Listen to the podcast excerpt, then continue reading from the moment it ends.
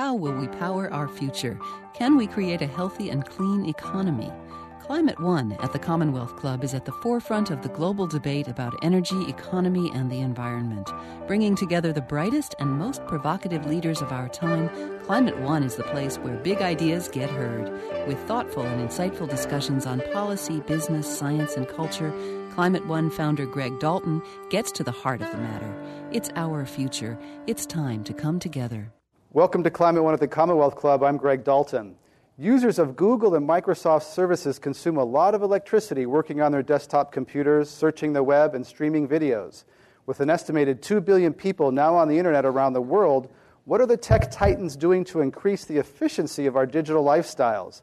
How are they helping consumers and companies understand and reduce their power usage? Do Google and Microsoft agree on how the IT industry can reduce its emissions of greenhouse gases? Can they play nice? Today we welcome Un- two unlikely. top. Unlikely? we'll see. Today we'll welcome two top energy executives from each company for a conversation including questions from our live audience here at Climate One. Rob Bernard is Chief Environmental Strategist at Microsoft, and Bill Weihl is the Green Energy Czar at Google. Please welcome them to Climate One.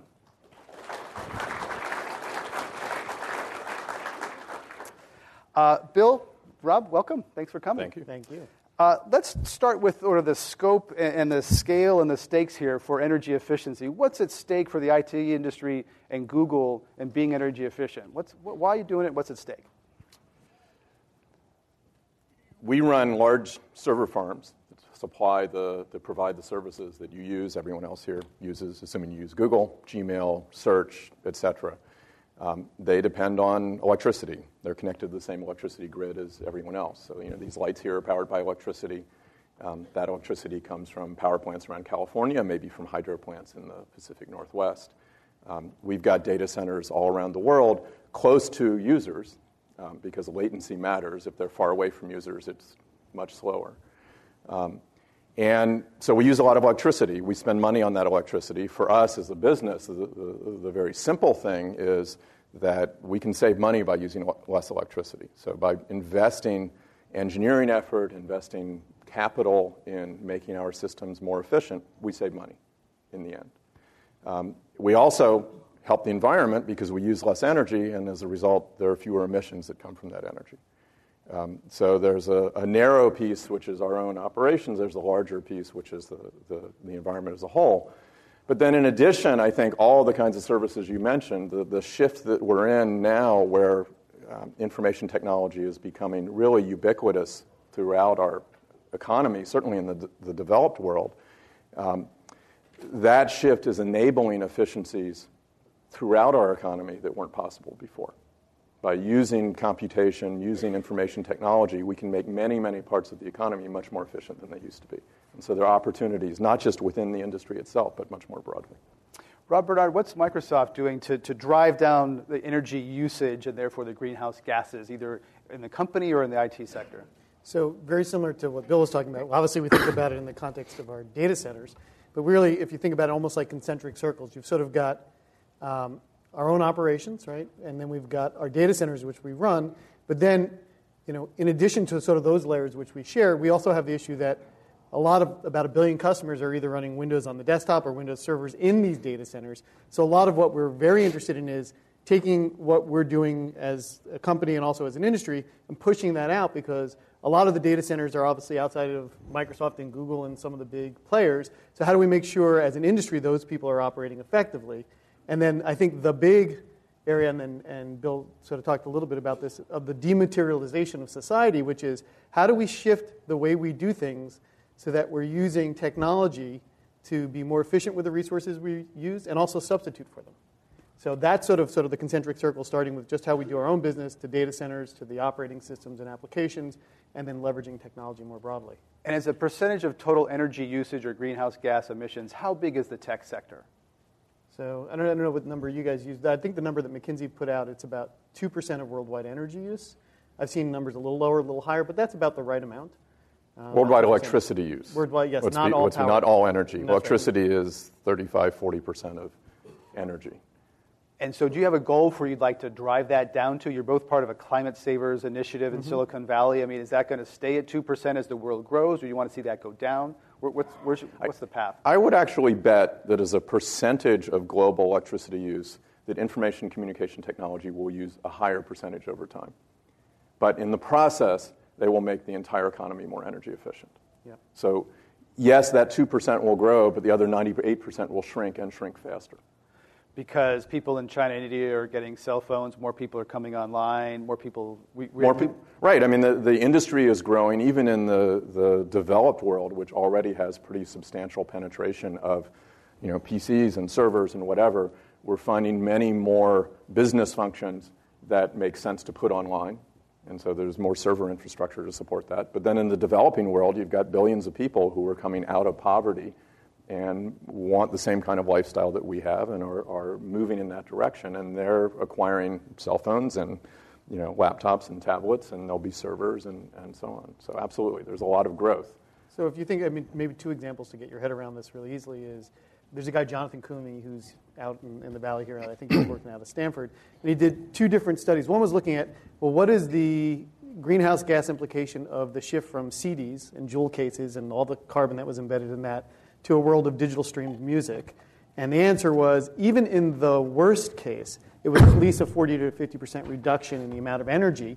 Now, granted, there are now big data center and server farms around the world serving up music, so our industry has taken on the burden of that carbon and that energy, but all of the dematerialization at the net level, at least a 50% reduction in the impact of the music industry. Uh, second one is looking at you know, what if you were to send a piece of paper mail from here to New York versus an email, a PDF or a piece of email? And he says the mass difference is a ratio of 300,000 to 1. So it's 300,000 times more mass printing out a piece of paper and sending it through the post than it is actually just sending an electronic. Mass meaning pollution, mass, you mean, or you mean just uh, a physical, the density and, and the materials used, right? Because you know, moving the atoms as opposed to moving mass, right? Moving right. electrons. Paper, cutting down trees, the, right. transporting the paper, all that sort of thing. Do you see right. similar efficiencies? Absolutely. I mean, Nicholas Negroponte at, at the Media Lab at MIT, I think, was one of the first ones to talk about, uh, you know, moving bits, not atoms. Right. Uh-huh. And, uh, you know, uh, bits, bits, I mean, you aren't actually really moving the electrons, but you're moving electric fields, and they're much, much lighter than, you know, stuff. Physical mass, that's right. Um, uh, those are great examples. Another one where I think it's even more dramatic um, is if you look at air travel or travel in general. Um, so we make very extensive use of video conferencing, and video con- conferencing now is, you know, my previous job we used video conferencing a lot, and it wasn't so great. Um, now I think it's gotten to the point where it's a very viable alternative to traveling. Um, it's still, in a lot of cases, better to actually be there in a room with people and walking down halls and running into people. There are advantages to that, for, but for a lot of business, you can, you can get things done um, through video conferencing. And that uses energy. I mean, there are data centers and routers and all sorts of stuff out there shipping those bits back and forth. But the difference in the cost, energy cost and environmental cost of doing that versus, say, getting on an airplane and flying across the country or wherever you're going is just orders of magnitude. Um, and that's, I think, that kind of thing we're seeing across the economy. Um, in addition, you know, the other kinds of examples, things like you know, the airplanes that we do fly in are much more efficient than the ones that we were flying in 20 years ago. And the reason is because of computing technology that has enabled aircraft designers to design airframes that, that they couldn't have done years ago. But does Microsoft or Google actually tell people, go in the conference room, don't get on a plane? Absolutely. Yeah, so we've reduced our per capita travel by increasing the use of technology by, in, in the course of one year, by 30% per capita. Right? And it required a big investment of a bunch of servers to stream the stuff and do compression. And right. we use our own technologies, but there's lots of alternatives out there. But is that also an, another thing where it's net money savings as well as smart energy policy? Yeah. You're saving money, but uh, mm-hmm. um, absolutely. As less the airlines aren't happy about it, I imagine. Uh, right. People are traveling less, but um, there's no question it saves money, it saves energy. Let's talk about data centers. We, we titled this, you know, cloud power. Uh, you know, data centers, they're huge, they're massive, they suck lots of energy. What's being done to, to make them more efficient? And as applications go from the desktop to the uh, to data centers to the cloud, what's going to happen to the energy profile there? Bill? Well, so we started building our own servers a decade or more ago, um, uh, very early in the history of the company. We started building our own data centers seven or eight years ago. And one of the big reasons was, in fact, to save money on both capital costs, but also um, on uh, the uh, operating costs, the energy costs, particularly, of, of running them. So we, over the last uh, decade or so, have reduced the energy required to run our servers, to provide each unit of computation, if you will, by about a factor of two compared to what the industry on average does. And we've, we've got now, I think, about 10 large data centers around the world that have been running now for years um, that have much, much less overhead than your typical facility. And we've seen that beginning to happen across the industry. Um, Microsoft and we co founded an organization called the Climate Savers Computing Initiative a few years ago. It's really focused on servers and desktops and laptops on the client devices um, or, or, not on the data center itself, but on the, the actual computing devices. Um, we're also members, I think you guys may be on the board of the Green mm-hmm. Grid, which has been very focused on the data center itself, um, really trying to identify what are the best practices for building efficient servers, efficient PCs, efficient data centers, and then push that information out across the industry and try to drive some change. So we, I, I think there's still huge opportunity out there but we've eliminated 80, 85% of the overhead in a typical data center. And as you said, they're big, massive, energy intensive facilities. Um, and so there's a lot to be gained by doing that. Rob Bernard, what's Microsoft doing on that front? Yeah, we're, we're taking a similar but slightly different approach. So we don't actually build our own machines. Part of, back to sort of that um, sort of wearing two hats, which is not only we operate in the data centers, but we also want to do things that hopefully will help our customers who are running Windows servers.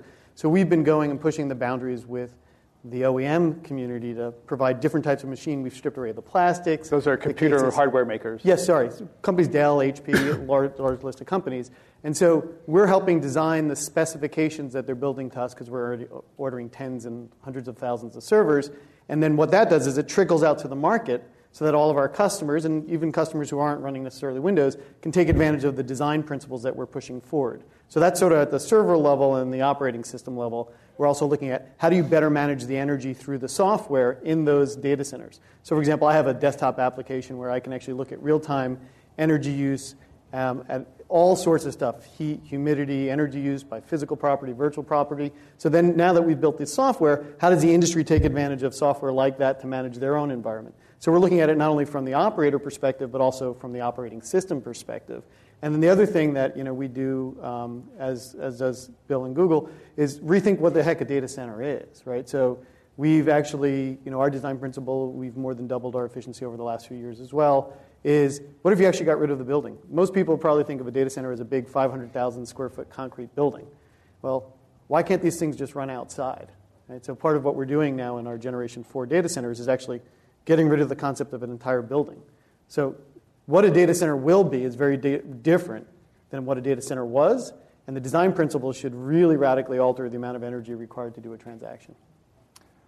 Rainproof servers out there in the cold. I'm trying to get my head around that itself. Yeah, okay. You, you got to have some kind of enclosure. Yeah, but it's not a big concrete building. but it's right. It, it, it could be. I mean, yeah. definitely want to minimize. I mean, I think this is true for data centers. It's true for office buildings as well. You want to minimize the environmental footprint of the buildings in terms of what it takes That's to build right. the shell, what it takes to build all of the, the systems inside it, and then the cost of running it. And cooling is a huge part of these things, right? Well, every, less and less so, but yes.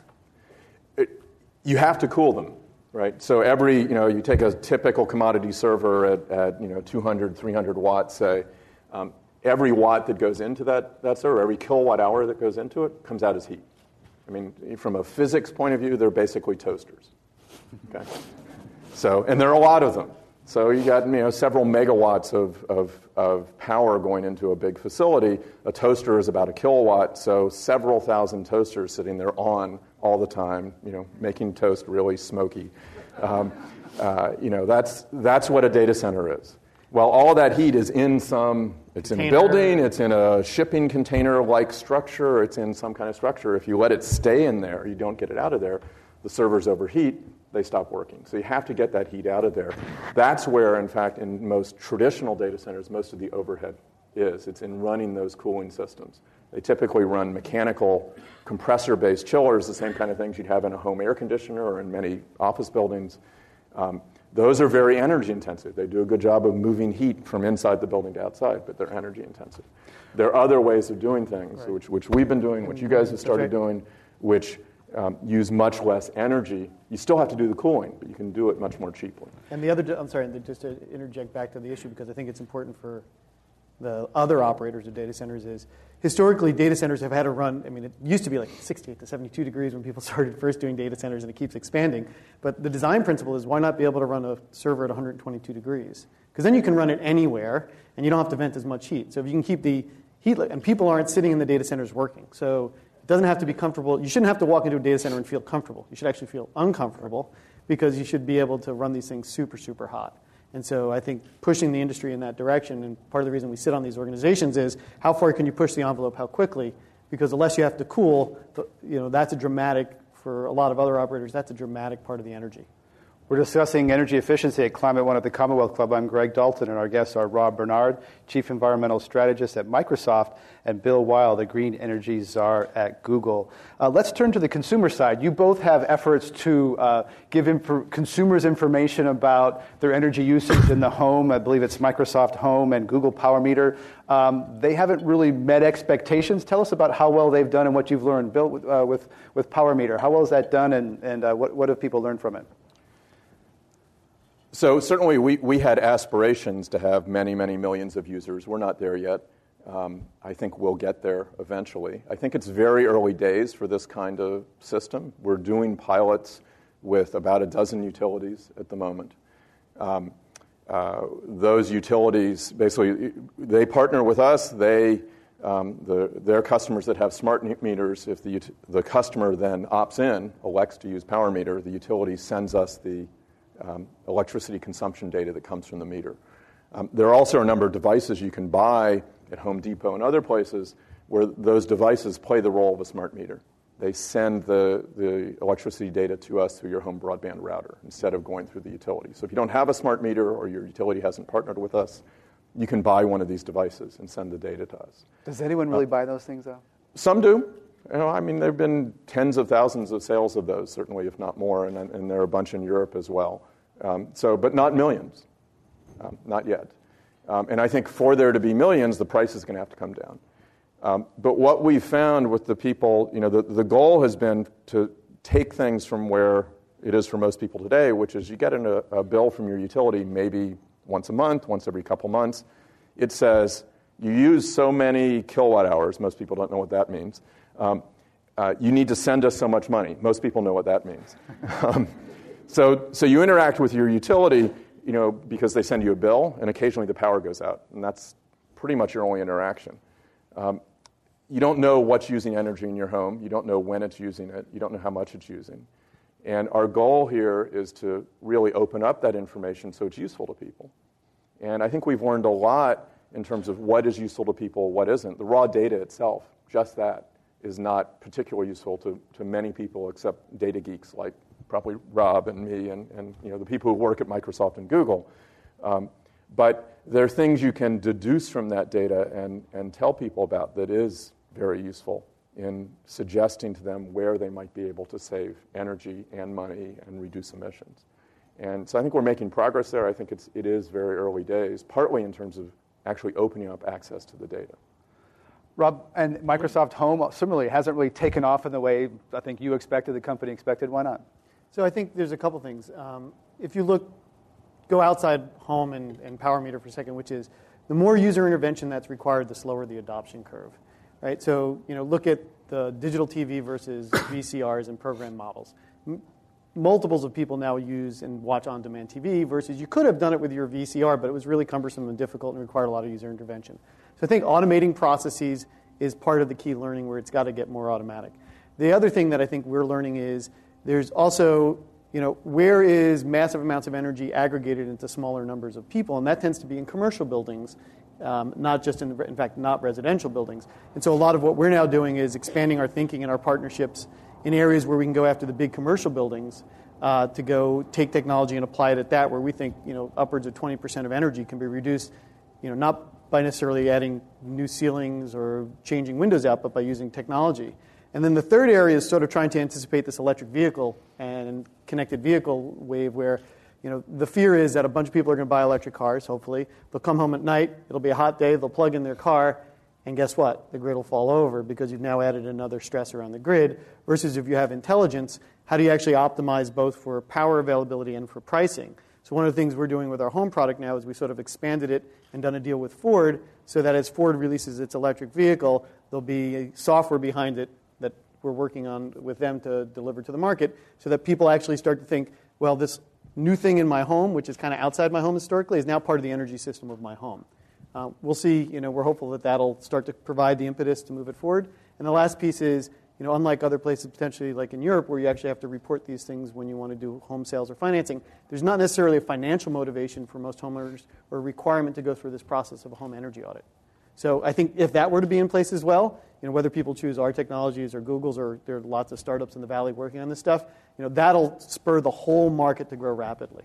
And one of them, for whoever that is, is access to this information, uh, consumer information, which right now the utilities uh, have possession of. We've had members from the Public Utilities Commission here who said California law very clearly says consumers own that information, but a lot of people find it's difficult to get it from utilities. We're trying to, they're monopolies, they're, they're trying to hold on to something that might be valuable. So, what kind of access are you getting, Bill Weihl, from utilities to consumer data? Well, as I said, we've partnered with about a dozen to date, uh, mostly in the US, some in Europe and Canada. Does that mean they're giving you every, all the data you want? Yeah, absolutely. Um, but there are a lot of utilities that are kind of holding back and are a little bit leery of it. I think you know they may see some potential business opportunity or way of monetizing that data sure. someday in the future, and they don't want to give that up. Um, uh, they're worried about losing control of the data. Um, but I think over time it will open up. It has to. Um, that data, if you, you, live in a house, that data is about your life, and it's something you should have control of, you should have access to. Um, and accessing it only through your utility's website you know, isn't adequate. I mean, I, yeah. I, I, could ask, but I won't bother how many people in here have been to their utilities website, and that might be, get a few hands. If I asked how many have been more than once, I'd be lucky to get one hand from a room this size. So, and you don't want to go to some special place to, to learn about this stuff. You want it to be integrated with the way you manage your life online. And I think, as Rob said, in the end, the more interventions required, the less people will use it this stuff has to be automated. It has to be set and forget. It has to alert you when there's a problem, um, but not be something you have to watch all the time. Uh, one member from the utility industry here, we were talking about this, why the utilities are sort of holding on to this data, which they may uh, think is of value, uh, said, Well, I'd like to see Google give me my, my search data. Google has a bunch of data about people. Uh, that's not accessible to consumers. Could it be? Should it be? We actually provide an enormous amount of data to people um, that in, in, terms of any data they store with us. Um, we make it easy for people to get it out. In terms of the search logs, um, you could have your browser uh, keep the search logs easily. Um, I would be very surprised to see anybody actually want to get that data. Um, we make it possible for people to find out what information we do have about them, and they can delete that data. Uh-huh. So, one of the things we've actually paid a lot of attention to the last few years is trying to make sure that people aren't locked in because of the, the data being stuck in our systems, and once they put it there, they can't get it out. And make sure that people understand and, and can see what kind of data we collect about them so that if they're worried about privacy, they can understand that. So, uh, you know, I think that, that you know, it's a reasonable question.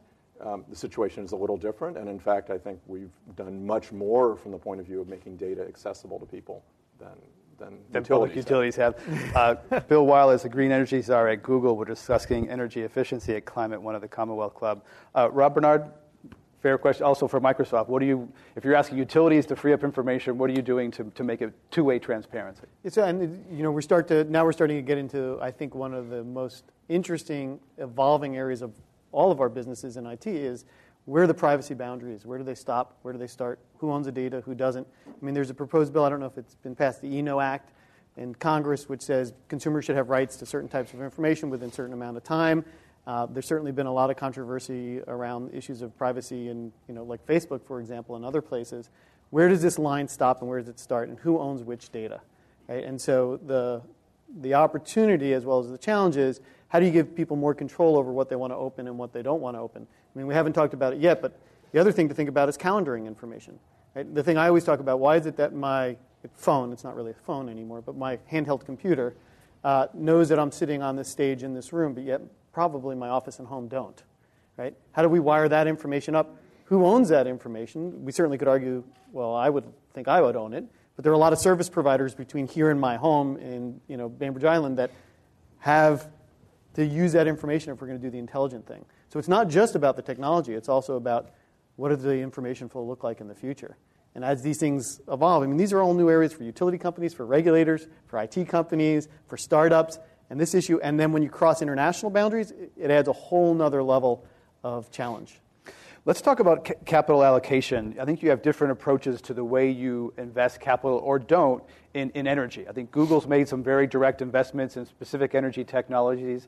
And someone on Wall Street have questioned whether that Google is Google going into the energy business. And I don't think Microsoft has a different approach. So let, my, uh, Rob, let's get you first in terms of do you does Microsoft put capital into energy to create new technologies, or what's your so directly versus indirect. Let's sort of divide it directly. Like yeah. yeah. So on the, and the answer on the direct side is we're not investing in creating new sources of energy, although we are investing in purchasing cleaner energy, right? Which is a, sort of more of an indirect. Yeah. And then the other way to look at it is how do we actually think about changing the level of the ecosystem and leveraging investments? So we're we're choosing to put our investments into software and software partnerships, which we think will help accelerate changes in the entire industry at a fundamental level as opposed to at a point solution level. And Bill Weihl, Google, you've actually put invested millions of dollars in a high altitude wind. Tens G- of millions. T- at this point, sorry, about yeah. $80 million um, and, and more to come. So I think one of the, you know, we talked earlier about energy efficiency and the question of how much energy do all these IT systems use? Uh, how much energy does the economy as a whole use? What can be done to make things more efficient? Um, if you're worried about the climate problem, if you're worried about greenhouse gases, being more efficient is one way to reduce the magnitude of that problem. But we're not going to solve the climate problem simply by being more efficient, by simply changing light bulbs and building more efficient computers and more efficient cars and so on. We still use energy. Population is growing, more people are, are becoming more prosperous. Um, all of that requires energy. Um, what we need to do is move to cleaner sources of energy. And one of the basic problems with from an electricity point of view, with the, the cleaner sources of, of electricity, namely solar, wind, geothermal, um, nuclear for that matter, um, is that they're all significantly more expensive, in some cases, a lot more expensive than the cheapest emitting forms of energy. And, and that typically, in most places, is coal. Mm-hmm. Um, so we've put a lot of effort into really trying to drive more rapid both technology innovation to drive down the cost of clean energy, as well as deployment to try to get more deployed sooner. So we've invested in companies. We're doing internal R&D on the technology side. Um, and then in addition, we both invested in some large wind farms in North Dakota. Um, so we're an equity investor in mm-hmm. those, those mm-hmm. projects. Um, and then we've signed long-term 20-year contracts, commitments to purchase wind power um, so far from one uh, wind farm in Iowa um, that's a way of purchasing renewable energy, different from the way most people have done it in the past. What it, what it does for us is it gives us price certainty for the next 20 years. So you, you could argue it's a kind of hedge against rising energy prices from other forms of energy. For the developer, it gives them financial certainty. They can take that 20 year contract to the bank and get debt financing, get a loan that allows them to free up capital to build another project. So it's helping get more wind power on the grid. And, and we think that's a really important thing. Um, and something that I think, you know, now that we've done that, and I won't say it was easy, it actually was, was remarkably complicated. I'm hopeful that it'll be easier the next time and that more companies, when they look to buy renewable energy, will look to that kind of way of doing things in the future. So it's both for supply and the cost of running your business as well as potentially the upside of the equity investments and right. capturing the, the technology uh, of those. Um, Rob Bernard, uh, Microsoft was involved in something, the Carbon Disclosure Project. That's one of the examples, I believe, of sort of partnership that you did. Mm-hmm. Uh, and yet that hasn't worked. There's been some learning lessons there in terms of the way that was constructed and, and what it says about uh, the technology that's used for some of these carbon uh, trading and, and measuring schemes. Tell us about that one. Sure. So if you go back even before Carbon Disclosure Project, about four or five years ago, we entered into an agreement with the Clinton Climate Initiative to help cities try to figure out how many people heard a city five, six years ago say, We're going to be the greenest city in the world? Right? It's a lot of greenest cities in the world. And then you say, Well, how much carbon do you emit? And they say, Well, we're not really sure, but we're going to be the greenest and we're going to make the most improvement. So uh, we started down this path of saying, Well, how can we actually create a scalable, robust service and platform in the cloud that allows cities to track and manage their greenhouse gas emissions. In parallel, the Carbon Disclosure Project was starting to grow fairly rapidly. And about three years ago, we sat down with them and they had this vision for look, we want all the world's carbon reported through one entity. You guys already have this cities thing, maybe we can combine these things. And we need a scalable, robust architecture and infrastructure to go do that. Now, their domain expertise is carbon and carbon reporting, ours is software. So what we did is we got together and said, look, we can build you this system and make it a flexible architecture, cloud-based security, privacy, some of the stuff we've talked about here. And we can also add in cities. And then the other thing is now Carbon Disclosure Project is able to go into water and do water reporting because we looked at this thing and said, look, today's urgent issue and problem is carbon, no doubt. But it's also pretty obvious that it's going to be things like water, resource materials. And so if we take a long view on this and design a system that actually allows us to think about multi-dimensional problems, right, then we're going to design this thing in a very different way. And so we spent the last two years designing, building, and now having delivered two versions of this cloud-based service, which allows companies around the world, and the, the carbon disclosures uh, credit, they've done an amazing job of getting people to report. I think there's something like $7 trillion worth of assets Uh, the, that, represent, that are represented in their reporting entities. And I think they're over 70% of the Fortune 1000 now. So this, I mean, kudos to them. We were fortunate that we were able to do something with them. And so when we look at these partnerships, and carbon disclosure is, is one of them, we say, look, where does somebody have a very distinct domain expertise where their success is potentially being hampered because they're not technologists? And where can we take massive amount of computation experience and technology and apply it in a way that says, look, one plus one actually really accelerates a whole new market paradigm. So in some cases, like the Carbon Disclosure Project, you know, we're hopeful it looks so far really successful. One that hasn't been so successful to have problems is in Europe, and there they didn't architect their trading scheme That's the right. same way. There isn't central clearing in Europe. There's been some carbon credits that have gone gone missing and disappeared. Uh, and so I want to get to the international stage. We've been talking very much about the United States. Uh, and some people would say what we do here doesn't matter because China and India are going to grow so much and consume so much energy that it will dwarf what any savings we achieve here in the U.S. So, what are you doing in China and India to sort of to get a global view at driving efficiency, Bill?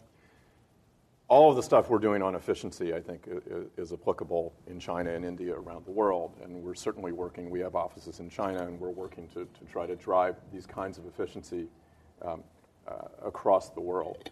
Um, I think the same is true with the sources of energy, whether it's, it's to make electricity, to drive cars, and, and, and so on, that the issue is global. It's not just the US. And you're absolutely right. If the US made enormous progress, um, but China and India don't, and they continue on the path that they're on, emissions will continue to grow worldwide. And you, know, you, you can debate what the actual consequences will be, but the odds are they'll be pretty bad. Um, so it's got to be dealt with globally. The technology um, spans borders. So the technology work that we're doing, if we can innovate on the technology to drive down the cost of renewables, that's relevant in China, it's relevant in India, it's relevant here. And, and we're certainly working with companies and others who, who are doing things in China that will help take that technology. Bill is the green energy czar at Google. We're discussing energy efficiency at Climate One. I'm Greg Dalton, and we also have Rob Bernard, chief environmental strategist at Microsoft. Rob, you talked about buildings. A lot of the new buildings in the world are happening in China and India. Are they going to be more efficient buildings? Are they going to be smarter buildings? Well, we certainly, I mean, I certainly hope so. So, I mean, to, your, to sort of combine the two issues about buildings and power sources, just to try to give people a little bit of scale. So, the entire country of France is about 135 gigawatts of power. Every single year, China is adding between 100 and 120 gigawatts of power. So, there's basically a new France being built from a power infrastructure every single year in China. In India, the number last year was about 40 gigawatts, 20 by publicly owned utilities and 20 by independent power providers. And so the approach that we're taking and looking at is wait a second, of all of these things, and now they're being consumed by this massive explosion in, in buildings and manufacturing, how do you actually get intelligence all the way through the network so that as hopefully they use renewable, but reality is they're also using coal, that we can throttle things based on information much more quickly? So think about the following problem, which is if you have a bunch of windmills and the wind goes and then the wind starts to die, you know, we're working with power providers and looking at the software intelligence so that they can throttle much more quickly because if you drop literally 20 megawatts of power in the course of 10 or 15 minutes when the wind dies down, you've got a big problem if you aren't already running your inefficient coal plant up here because now what happens is you get brownouts. This is what happened actually recently in Houston in the United States. And so what we're thinking about is wait a second, you should be able to use predictive intelligence embedded all the way literally at the generation of a turbine spinning and the fuel source, all the way to the intelligence of what can you do on the demand side to tamper demand up and down. Right? And some of that demand is data centers, but a lot of it's buildings. So, how do you actually start to balance this system so that it's a whole system as opposed to a turbine here, a power plant generation here, a conglomeration of them there, and then a bunch of people over here using the energy? And today they're largely disconnected. So, we're now trying to think about okay, so what are the right ways to structure ecosystems with partners across that entire value chain so that they can actually start to talk to each other about energy in ways that we frankly do in the you know, IP and, and in the IT industry all the time already, but that industry historically doesn't do that. And so we've got to figure out collectively as a society how to change that dynamic because today it's all disconnected pieces of information and there's massive inefficiency at every single stage. You know, Amory Lovins says that something like 90% of power is wasted. He's probably right, right? Because it's just, we're not being smart about it. It's been so cheap and abundant that we just overproduce all the time. Rob Bernard's the Chief Environmental Strategist at Microsoft. Uh, we're going to bring the microphone out here and invite you to uh, come for audience questions. If you get on this side, if you could please go through that door, and we'll uh, line up with uh, Devin right there. Line, got that, like that. Um, first, uh, we'll go before we go to audience questions. Um, is this a c- competitive advantage for you? I mean, some people say pick a company that you both love, like Apple. Um, the, the uh, you know. Um, some people say that, that Apple doesn't have an if, uh, incentive to drive efficiency in its supply chain because the factories in China that make their products and their competitors' products will just spread those savings to their competitors, right? Foxconn, if they learn to do something more efficiently, they will use it to uh, Apple. So where, where does Google and Microsoft, I mean, some of this proprietary and competitive to you, are you really going to be open in sharing this, what you learn on efficiency? We, we used to be extremely proprietary and kept that stuff very close to the vest. Um, the last three to four years, we've actually become much more open about the, the techniques, the best practices, the designs that we use to achieve this level of efficiency. It is a competitive advantage. It's less of one now than it was a number of years ago because I think our competitors have, have been catching up. Um, and I think it's, it's clearly a benefit for the world. Apple, I mean, I do love them in a lot of ways. We clearly compete with them, so does Microsoft. Um, they actually, I'd say, have been a leader in efficiency. You know, um, their products, compared to most of the rest of the computer industry, are far more energy efficient. Um, they've done a much better job of, of managing power on their systems to reduce the energy consumption. A lot of it driven by mobile devices. Mm-hmm. Um, but they, they've been a leader. I don't know exactly where they stand in terms of trying to drive efficiency in their supply chain. Mm-hmm. Um, you know, I certainly I, I, know they've talked about that. That's something we talk to our suppliers about. There's no question that it helps others, but I think if, if you are out in front and leading, you'll take more advantage of it than your competitors. And I think that's our feeling is we're, we're going to lead. Yes, others will get advantage from that too, but uh, far better to do that and be out in front than to be behind. Let's have our audience question, please, coming up. Yep.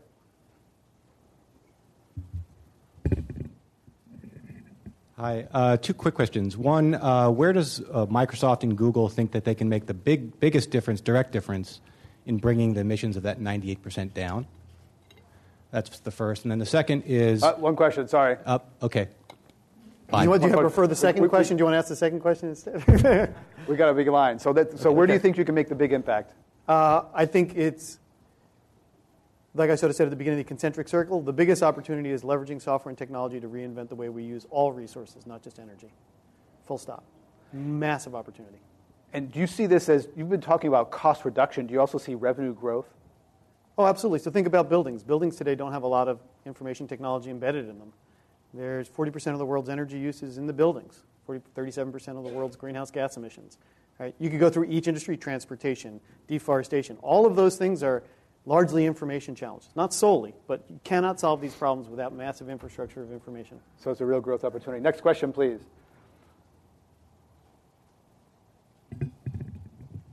Thank you. Uh, can you see, foresee any financial models for uh, regional, national, international uh, government or nonprofit entities uh, starting to uh, starting to run uh, energy programs in addition or instead of private companies?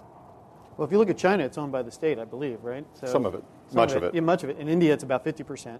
So you know, the question is very different depending on where you are in the world. In a lot of cases, it's run by states, and for what it's worth, those aren't always the most efficient. Right. right? So, and, and, the U.S. has a wide range of yep. regulatory structures, and I think that you know, from the completely regulated to unregulated, there's actually you can find efficient and inefficient examples across that whole spectrum. Um, so I think you know, there clearly is change needed. There's going to be a lot of experimentation to figure out how to drive it. And even a lot of people don't know Palo Alto and Santa Clara get their electricity from municipally owned and generated. Yeah, there, I mean, there are thousands, I believe, of municipal yep. utilities around this country. Next question. Hello. Hi there. Hi. What are your biggest institutional barriers to driving energy efficiency internally in your data centers and your systems? A lot of this seems like no-brainers, but what's what's getting in the way of taking it to the next level? M- most energy efficiency work, I would say, actually is a no-brainer. Um, but people don't seem to have brains. So, um, even at not Google? really. Sorry, I couldn't resist that. I apologize. Um, uh, the, but, but so people talk about energy efficiency being the low, low-hanging fruit, not just in data centers. Yet they don't do the work. They don't do the energy efficiency upgrades. Many energy efficiency opportunities are left sitting there. In many organizations, it's because uh, the, the people who, for example, and we talk about data centers, the people who buy the computers, the people who design and build the building, and the people who actually pay to run the, the computers, to pay for the electricity, might all be different people. And they each have their own budget. And they're each trying to optimize their own budget. So the guy who's buying the computer, or gal, um, uh, wants to get the most computer for the buck possible, which means spend as little money on, say, a more efficient power supply or more efficient components as possible. So you buy the cheapest thing you can. It might cost more to run, that's somebody else's problem. And that kind of issue you find not just in data centers, but throughout businesses, throughout, you know, you look at somebody who's renting an apartment, might have an inefficient refrigerator. Well, who bought the refrigerator? The landlord. It was cheaper, less efficient. Um, so there are institutional barriers in companies if you focus people on total cost of ownership, lifetime cost, capital plus operating cost, and get everybody to think in those terms, not just in terms of their own budget, you can make a lot of progress. And that's, you know, we, we started as a company 13 years ago almost. At the beginning, we didn't have budgets. Everyone was just thinking in terms of total cost. Um, we've maintained that culture throughout, even as, we become a much bigger company with budgets and so on. So if someone has a capital budget and they realize they could spend more money and need a bigger budget but save the company money, you know, they'll ask for permission to increase their budget or they'll say, I want to do this, here's why. Permission will be granted. Many companies, you wouldn't even ask. So I just, I just want to, you know, because I think you asked, Christina, you asked a really interesting question. I think it's a, more and more when I go and I talk both with customers and internally, the challenge is as much, if not more, governance and behavior than it is technology. So, an example, when we first started in the data center business, one of my early jobs at Microsoft was running a bunch of the MSN properties. Right? We paid for servers and space allocation. You know, fast forward over the last four or five years, we changed the model and we said, actually, we're going to bill you based on energy as the base. And there's additives on top of it, but it's all based on your energy based consumption. It had massive impact and behavior change because all of a sudden, for the people who weren't already there, and there were many who were, but the people who weren't there, they totally flipped their paradigm. And so what ended up coming out of that is really radical advances uh, around how we actually designed and run data centers, all the way to the fact that some maintenance guy who was now thinking about costs in a different way said, hey, you know, we have all these white roofs. I think we should go clean them and see what happens. And literally, because we watch all this stuff real time, he went out there and power washed off our roofs because they're white roofs. And the energy consumption in that building immediately dropped by 3% holding everything else constant. Right? Because his incentive was aligned. I don't think that the guy looking at facilities would have historically gone and said, hey, I think I'm going to go clean the roof. Tomorrow. yeah. uh, Rob Bernard is Chief Environmental Strategist at Microsoft. We also have Bill Weihl, Green Energy Czar at Google. Next question, please. Hi, I'm Lisa Weinzimer, reporter with McGraw Hill, with a follow up question on energy efficiency. Here in California, and actually elsewhere, uh, policymakers, uh, the P- CPUC, and others have struggled with actually measuring uh, just how well efficiency is working. And I'm guessing that you know how important uh, efficiency is here in California. It's the top energy priority. Yet policymakers are and utilities have been grappling with this, especially given that utilities are given uh, financial rewards now for reaching targets. Has Google, have both of you or your companies, either or both, considered working on the actual measurement of efficiency? Uh, How do you measure negawatts? Yeah. The, the, I think the fundamental difficulty. it's a, excuse me, it's yep. a long question, I know. That's all right. I think the fundamental difficulty is that when you want to ask how much benefit did we get from efficiency, you have to ask what would have happened if we hadn't done that? Business as usual. And that's an unknown, and it's unknowable. So you can build models that, that say, if we continue along business, the sort of business as usual path, if we don't do extra work to make refrigerators more efficient or computers more efficient, how much energy will we consume? And then you can look at, well, we had these energy efficiency programs, refrigerators are now more efficient on average, and so on. How much energy are we consuming? You compare that, you can say, we're using less, or maybe you're using more because population grew more than you expected, or economic growth caused people to buy more large screen TVs, or whatever. It's very hard to control for all of the factors and really understand you know, what the impact of this change, this efficiency program is. So I, I, so I guess the short answer is we're not trying to measure that directly. I'm not sure how one would actually measure it. You can model the business as usual case and then try to compare, um, but it is very hard. Rob Bernard? So um, in most cases, and almost all cases, I fully, fully agree. And then in some cases, it is obvious. So one of the things we've started to look at in our industry is where do applications ba- basically break the entire energy paradigm that our industry is trying to build. So one of the examples in, in you know, great company Adobe, you know, if you were to go watch a video session a year or two ago and you walked away from your computer, whether you're running it on our operating systems or Apple's or somebody else's, in general, the machines, modern machines, are designed to go to sleep, which means it goes from whatever energy it consumes down to a two watt stage, two to three watts, depending on the machine, or after about 20 minutes. We go, that's pretty good, but then there's this problem, which is any single application, in this case it happened to be you know, watching videos, so whether you're watching it on YouTube or anything that uses Adobe, you walk away from your machine, you could walk away from your machine for a week and it would not go to sleep because it kept saying the operating system, I need your resources, I need your resources, I need your resources, right? So there was a case, and we went to Adobe along with many others, and they were great about it. They said, hey, we got to fix this problem, and they did, and they released a patch. There were literally, when they launched that patch, millions of machines that were using over 100 watts of energy, which we're now down to a 2 watt stage. So, in that limited example, you can see a direct correlation. But most of the time, like Bill says, you, you got to do these simulation models that says business as usual would have done this. When does it do like this? I mean, one of the things we haven't talked about yet is kind of how do these applications actually, in a way, violate the principles of good energy policy in our industry? And that's a big issue. We'll get to the next question. I think there was sort of an embedded uh, plea almost in that question because the state needs your help to figure out things. For technology companies, the state could use your help. I think that was one of the subtexts there. Uh, le- next question, please. Thank you. Could you summarize your top three public policy priorities in the energy and environmental area? So we've done a lot of advocacy work around energy over the last few years. I, would say the top priorities are access to energy information so that pe- people can get at and, access and understand the, ways in which they're using energy.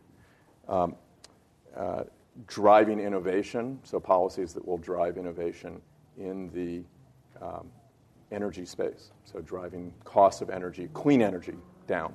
Okay, it's actually those are the two main ones. And for us, I'd say it, um, I spent a lot of time actually educating policymakers on what is possible with the use of technology. Right? So, for example, if they're more educated than you would hope, that they would make more well-rounded decisions. So, I just came back from a trip where we spoke with a number of members of European Parliament. So, 70% of the world's water is used for agriculture, and about 50% of that is wasted. One of the biggest subsidies in all of Europe is for water, water use for farmers.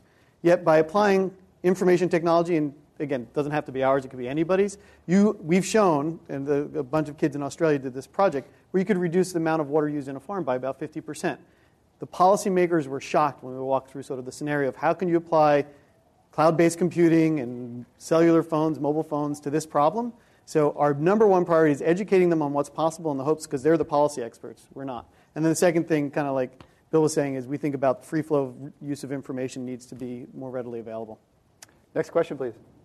Thanks very much. Uh, Gary Cook with Greenpeace International. Uh, thanks, very great talk, gentlemen. A question: We've talked a lot about access to information. We just both touched on it. Um, we're, you know, a cloud user. We're the the sector is moving much more to cloud-based computing, and we want to be. We're also very cognizant of how much energy, energy we're using, what our source of energy. Uh, we've asked both of you for more, greater transparency on your source of energy, how much energy you're using to provide these services, and you often blame each other for not wanting to disclose this. Um, so I'm asking, what is the, how do we get back to the barriers, get, in terms of removing barriers to information access? Um, can we get a commitment, or what's the, how do we get to the uh, a place where I can go online and find out how much my Gmail account is using or how much coal it's using? Because right now, we don't have this information. You're, you're holding the data and you're not sharing it. So, yeah, and I'd be curious, and Bill, in your response. So, there's, there's a couple dimensions. Let me try to address them at a, at a whole level. So we, we, we produce, we release in the Carbon Disclosure Project. We'll probably, we're in the process of finalizing it now, but we're probably about a million and a half tons of carbon a year as a company right now. We've gone up from about a million to about a million and a half over the last few years. And in many areas like travel, we've reduced it in our offices. And, you know, Gary, we've talked about this, and I'm happy to walk through. We could actually reverse engineer how much is applicable to our data centers versus our offices versus our air travel. Now, when, that's sort of a macro level. So you could say, hey, Microsoft uses X hundreds of thousands of tons to power its data centers. now, there's a second level issue, which is oftentimes we're reporting a number which is higher than the reality because of this, without getting into too much detail, this thing called grid average. You could go, if you were a company like Microsoft or Google, and buy green power, but then the reporting infrastructure says, actually, and this is the case in Ireland, you've got to report at a grid average number. So the number we report is actually higher than the number we're paying to buy. Right? So there's a different problem now, which is, well, which number do you want us to? T- we talk about both, but which number actually impacts it? And then the next thing, whether it's Hotmail or Gmail, is these servers move all over the place. So I actually don't know where Gary Cook's at, you know, at Gmail or Hotmail email is likely residing and moving. I can tell you in aggregate kind of what percentage of our energy use is for a certain given service, and you might start to get some inference, but really that level of granularity isn't actually possible today. I think the macro question is are we driving more efficiency so that each individual email user is significantly reducing the amount of energy that's required to service them? And are we generally trying to do the right things to change the energy mix? And then the complicating factor is the reporting requirements actually don't support the kinds of transparency that I think we actually agree with you should be out there. But would you agree that it'd be pretty cool for a person on Gmail or Hotmail to be able to see their energy uses? That like you can see your energy usage on a Prius or something like that? Would you agree with the goal? The, the well, the question is, what would they do with that? It's like, oh, that's interesting. Okay. But would it drive change in behavior? Would they say, oh, well, I'm not going to send another email. It's going to you know, generate another 0.2 grams of carbon. Yeah. Um, you know, I, I, I, don't know that that's. I mean, I think it, it's interesting from the point of view of trying to put pressure on us, which I think, honestly, Gary, is part of the reason you, you want us to do this. But I also think it misses the real issue to some extent. We're big, visible companies. Um, we run big operations. Um, broadly in the economy, ours are much more carbon and energy efficient than most businesses from the point of view of revenue. You know, we're, we're IT companies. We're not, you know, aluminum smelters, for example. Um, the real problem is that as an economy, as a society, we depend on energy and on things that in the end, the production of those things and moving things around and the energy we use produces greenhouse gases in enormous quantities. And what we need to do is change that. Um, so I think the, the, you know, the goal that I think that we share with Greenpeace and with Microsoft is driving that change on the grid. And everything we're doing from an energy point of view in the end is aimed at trying to drive that to get more renewable energy on the grid to make renewable energy cheaper so everyone can afford it as opposed to it being a, a niche market. I think that in the end is the critical thing that we really need to stay focused on. You know, not trying to, to uh, you know, perhaps solve a very small, small part of the problem, namely the emissions from the IT sector, um, when the real problem is the economy as a whole. It's easy to focus on these data centers, but that doesn't actually address the, the larger problem. Bill Wiles, Green Energy Czar at Google. We're discussing energy efficiency at Climate One. Next audience question, please. Thanks. This is kind of a follow up to the previous question, um, but I'm interested in hearing about your perspectives on the environmental benefits of um, a small business moving a lot of their applications or processes from a server room in their own office to the cloud, and um, what kind of benefits we can expect moving from that small business into a large data center. So yeah, we actually uh, just we had the same exact question. It's a great question. We've been grappling with this for about two years, and we finally hired Accenture and WSP and gave them a bunch of access to a bunch of our customers' data with the customer's permission on energy use, not their, their information. And what they found is that for an enterprise company, so let's say you ran, everybody in here runs different sized companies. Some of you run big enterprise companies with like 100,000 people, and some of you run your own little business with maybe 10 people. So for the company that has 50 to 100,000 people, moving things like Exchange or in Outlook and SharePoint and other stuff over to our services ended up in a net reduction in energy of about 30%. 30% uh, reduction in energy, and therefore holding carbon, if you held carbon constant, it's a 30% reduction in carbon. For small businesses, the number was actually really dramatic. It was 90% energy savings. And there were four primary drivers, but when you think about it, it's mass efficiency. It's the difference between mass transportation and single occupancy vehicle, except there isn't a trade off of on demand, right? So you get rid of that challenge of public transportation. But that's the analogy which says if you moved it, you know, and I'm sure if you guys looked at your numbers, and maybe you have, and I know Salesforce just put out some numbers which weren't much different. The numbers are really staggering because it's really inefficient to do.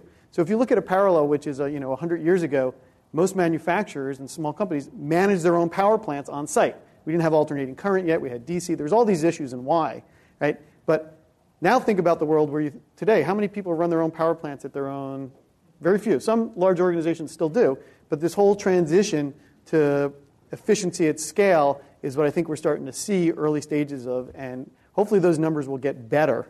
Um, we actually think that those numbers will get better. Yeah, I actually think one, one of the big areas where there's a lot of room still for improvement, I think you're absolutely right, and we've seen very similar numbers um, moving to um, a common infrastructure where the marginal cost per additional user is very small mm-hmm. gives huge efficiencies. And we operate at a scale, as does Microsoft, where we can operate our um, uh, you know, entire facility, all of our facilities, much more efficiently than a, certainly a small business or even than most large businesses. Um, but the really big opportunity that, that isn't addressed by that is what's happening on the client side. Because in most businesses, actually, the client devices, the PCs, the laptops, and so on, use more energy than the servers. The servers are just in a, in a server room or in a data center where you can see them all in one place. The rest is much more diffuse.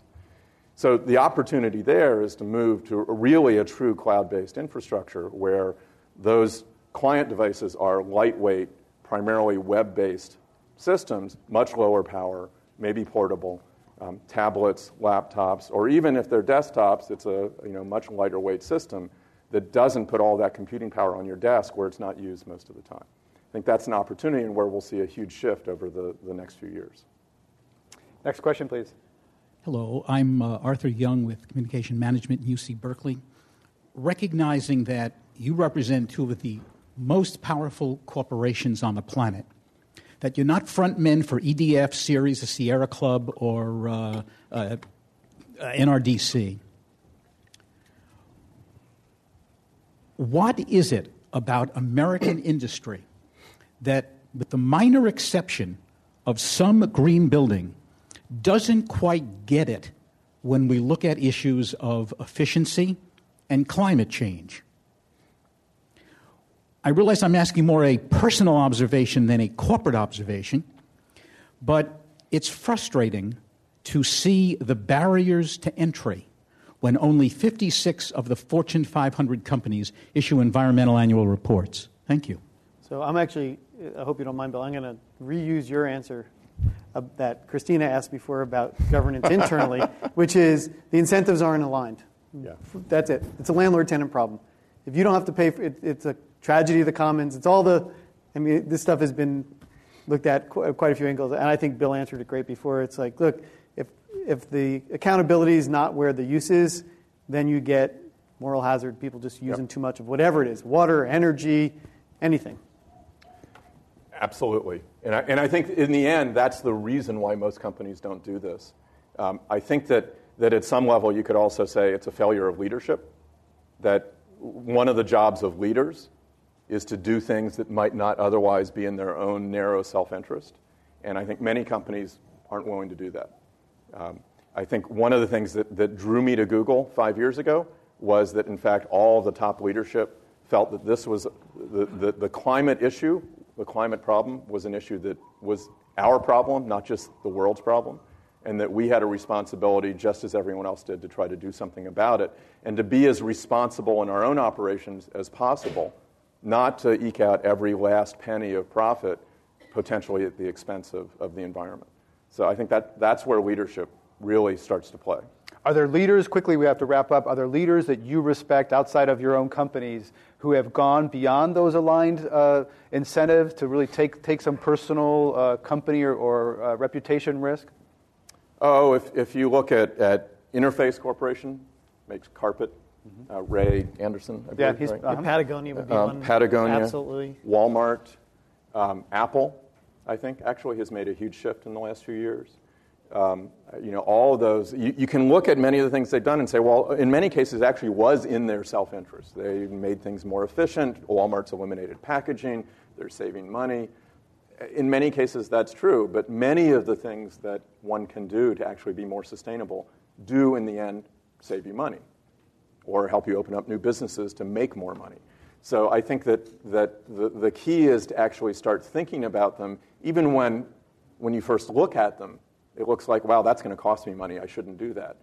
If you start looking at them harder, you can figure out ways to do this and do some good, but also make money.